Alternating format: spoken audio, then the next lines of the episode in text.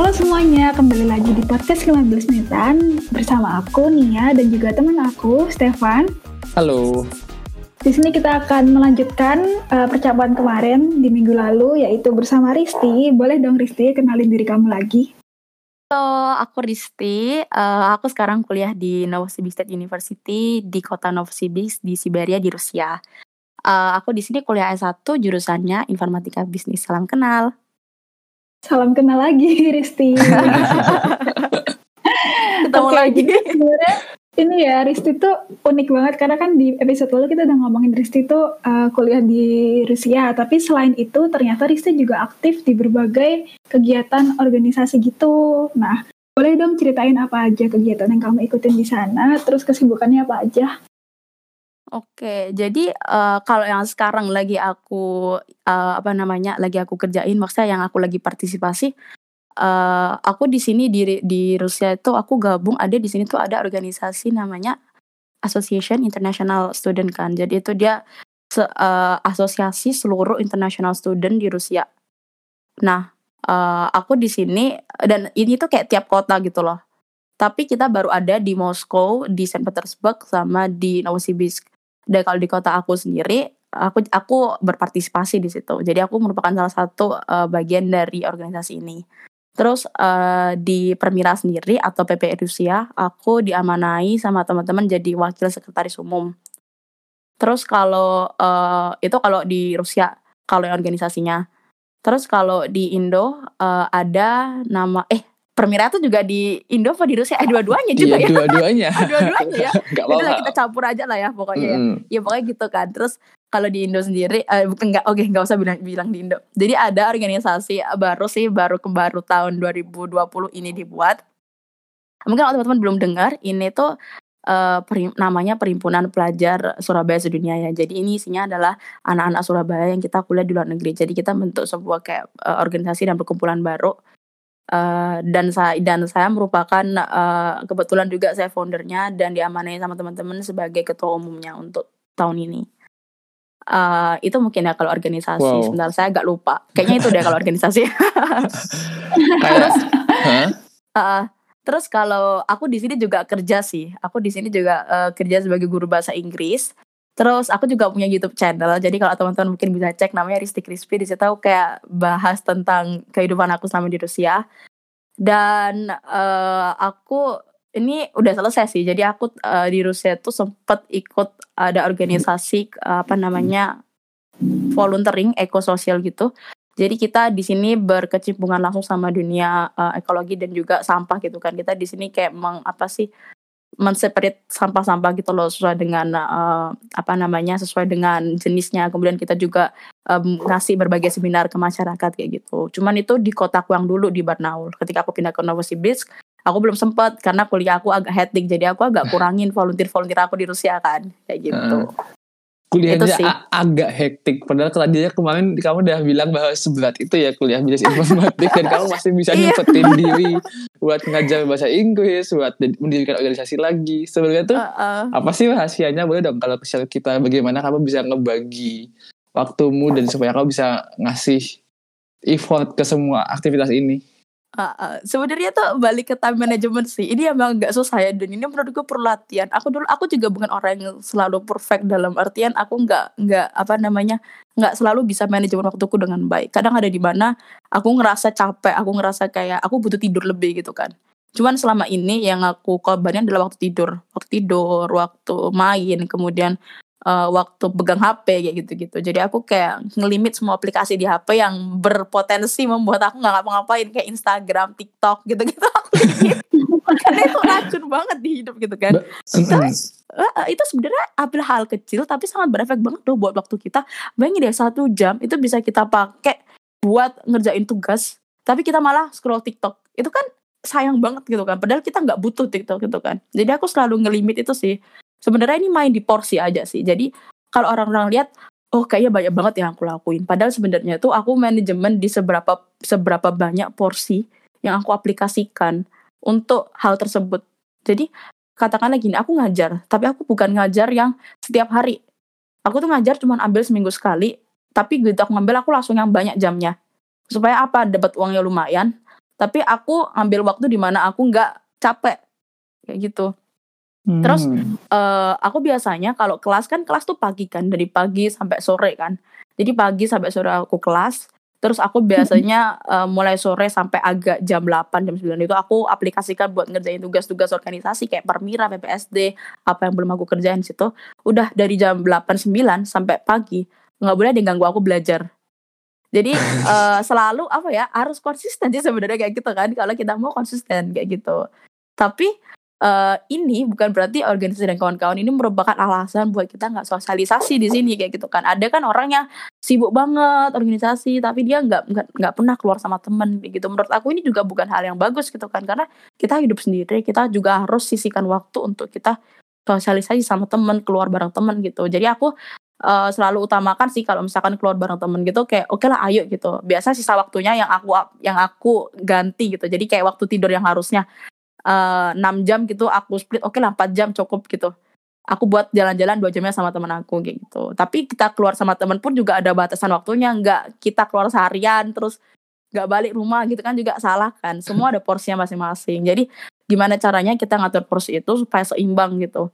Mana yang uh, mana yang kira-kira harus diduluin mana yang kira-kira bisa dipending bisa diganti gitu harus uh, pintar-pintar ngatur waktu. Kayak aku belajar oh, pun juga okay. enggak aku belajar pun juga bukan yang kayak uh, sekali satu jam belajar gitu cukup enggak karena aku belajar pakai bahasa Rusia jadi aku belajar harus dua tiga kali lipat ya gitu kan jadi kalau pas ujian gitu biasanya aku selalu ini sih banyakin porsi belajar porsi-porsi yang lain aku ganti di lain hari kayak gitu sih Hmm, dan tadi kan kamu, aku tertarik bagaimana kamu membatasi dirimu soal yang sesuatu yang kamu bilang nggak begitu bermanfaat kan, karena di Instagram atau TikTok dan hmm. sebagainya. Tapi juga pasti ada kan waktu-waktu di mana kita kadang benar-benar udah capek sama produktivitas kita di mana kita kan juga butuh istirahat atau butuh pelarian gitu kan. Terus, benar. gimana sih cara kamu recover dari ya burnoutnya? Apa kamu juga pernah mengalami hal-hal seperti itu? Oh pasti. Itu jelas sekali. Nggak mungkin lah kita nggak mungkin kita setiap hari kayak gitu nggak capek. Pasti capek banget kan? Ya namanya itu adalah hal yang menguras tenaga banget. Cuman aku tuh uh, ini sebenarnya yang aku banggain dari diri aku sendiri aku bukan tipikal orang yang harus melarikan sesuatu itu ke hal-hal yang maksudnya gini pelampiasan aku untuk untuk dapat kembali energi dapat kembali uh, keluar keluar dari rasa jenuh itu tidak harus ke game tidak harus ke Instagram gitu nggak harus. Aku biasanya kalau capek aku biasa aplikasi hari Minggu sih jadi hari Minggu itu kayak hari aku harus harus ngebuild diri aku sendiri dengan apa yang aku suka. Dan biasanya aku tetap tetap apa ya tetap uh, feel feel jam-jam uh, jam-jam untuk recover itu dengan hal yang berguna. Jadi misalkan aku masak, bersih-bersih kamar, aku suka loh itu. aku gak tahu ya, aku uh, itu lucu Hiburannya bersih-bersih kamar, oke. Okay.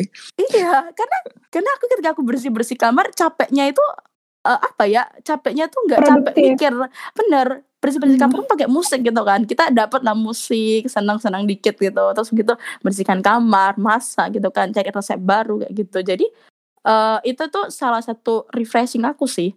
Cuman ada pasti momen di mana aku pengen banget main game. Itu pasti lah nggak mungkin. Nggak pernah pengen main game pengen apa namanya pengen buka Instagram pengen buka TikTok gitu. Tapi aku biasanya aplikasikan dalam porsi yang banyak ya. Itu hari Minggu. Cuman kalau hari-hari biasa aku mentok satu jam buat cuma itu satu jam doang. Nggak boleh lebih daripada itu.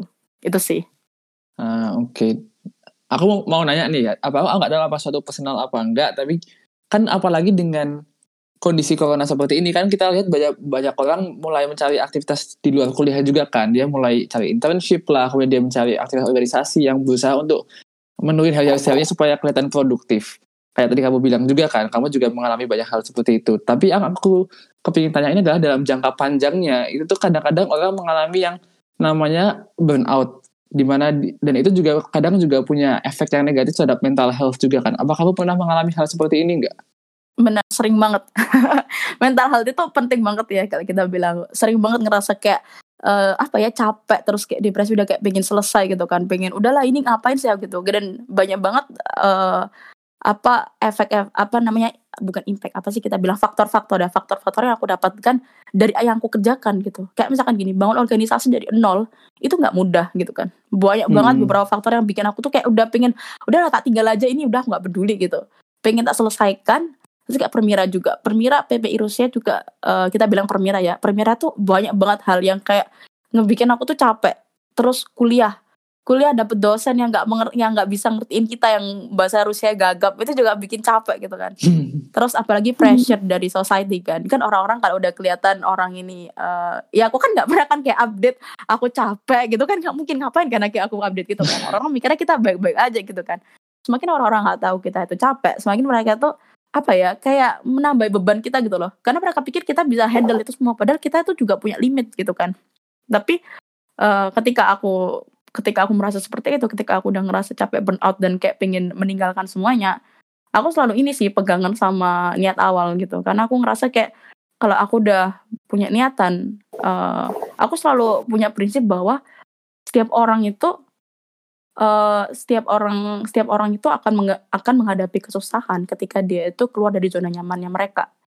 Jadi aku ketika aku ingat itu ketika aku ingat oh aku ini lagi kesusahan aku lagi dapat struggle yang banyak aku tuh ingat bahwa oh iya aku tuh lagi berproses gitu loh aku tuh lagi nyoba buat naik ke tingkat yang lebih tinggi gitu loh dan hmm. uh, ketika okay. aku sampai di titik aku capek dan aku udah nggak kuat itu aku ngerasa oke okay lah kita butuh istirahat aku biasa kalau udah istirahat itu aku udah nggak pegang HP udah nggak ngapa-ngapain aku nangis biasanya kayak gitu karena hmm. uh, jujur bagi aku sendiri nangis nangis yang nangis yang senangis nangisnya nangis yang sangat apa ya kita bilangnya nangis yang belak-belakan ya nangis yang kayak dikeluarin semua. Itu adalah pelampiasan terbaik untuk ngeluarin emosi kita. Jadi aku biasa kayak kan kita di dekat aku kan ada hutan gitu kan. Aku bisa lari ke hutan gitu terus aku kayak nangis di situ. Dan itu salah satu recover quickly yang menurut aku sangat apa ya sangat melepaskan beban emosi sih. Itu lebih ke beban emosi. Aku kayak keluar semua aku kayak di situ aku udah keluarin semua yang apa aku pengen selesaikan apa yang aku ngerasa sangat beban di aku. Itu di situ aku keluarin setelah itu setelah aku kayak udah mulai tenang aku biasa telepon orang yang menurut aku bisa uh, aku limpahkan ini. Dalam artian aku aja apa namanya aku minta solusi gitu kan. Ini nggak hmm. bisa sembarang orang sih dan aku tahu nggak semua orang punya teman yang bisa dipercaya buat kayak gini. Tapi uh, alhamdulillahnya aku punya salah satu teman yang menurut aku sangat apa ya sangat bisa jadi problem solving aku. Meskipun meskipun aku percaya bahwa problem solving itu hadir dari hadir dari kita sendiri.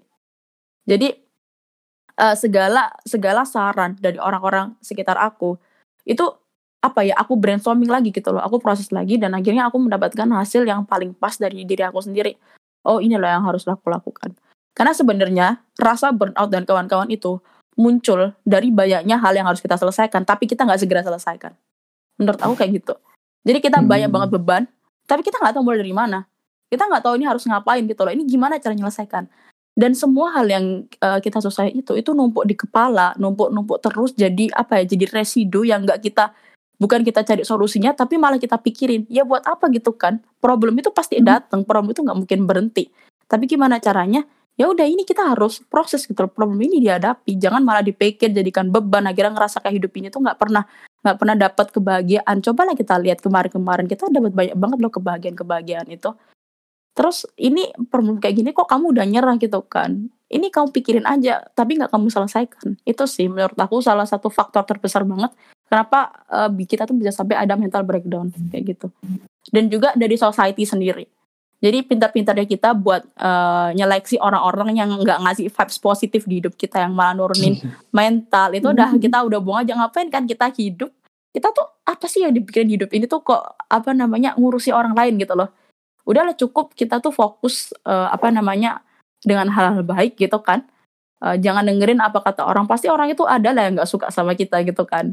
Dan ini nggak perlu kita dengerin semua gitu kan. Kita cuma punya dua tangan kita nggak bisa nutup semua mulut kita cuma bisa nutup dua telinga kita kayak gitu sih. Mantap banget. Gila gila gila. Hmm. uh, selain diri kamu sendiri tuh yang tadi udah berhasil lah at least kayak membatasi apa yang bisa kamu terima apa yang bisa kamu dengar uh, apa sih yang bikin kamu terus going gitu? Kayak motivasi kamu dan support system yang selama ini bikin kamu tetap semangat lah at least.